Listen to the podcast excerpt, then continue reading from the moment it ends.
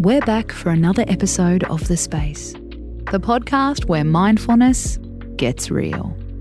I'm Casey Donovan, together with the words of Amy Molloy. It's Monday, which means our theme is Let's Do This.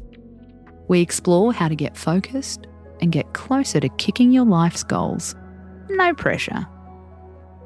How do you overcome fear when you start a new project? Especially a project you really, really care about. In the age of the side hustle, it's a familiar feeling. You want to launch something, your thing, whatever it is. You've planned your course, you've made your product, you're ready to go. But there's no getting around it. It's scary. It's a topic explored in Tina Tower's new book, Million Dollar Micro Business. It's all about creating a profitable online course with a small team and big ambitions. There's no big corporate brand to hide behind, says Tina. It's you, your knowledge, and your own self belief doing all the legwork. We can all waste a lot of energy thinking about the worst case scenario. What if nobody buys my program?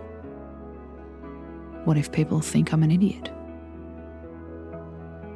What if I waste all my money? What if I waste all of my time?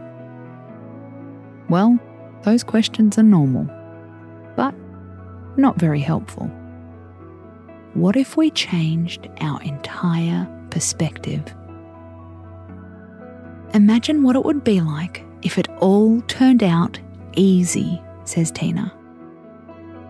What would life actually look like if you made seven figures a year? If you had a small but loyal team to support you? If you could work less and actually make more? What would that feel like for you and your future? In a chapter of the book, which we love, she talks about the difference between easy and effortless. We want to design our business around something which feels effortless, she says. That doesn't mean it's going to be easy.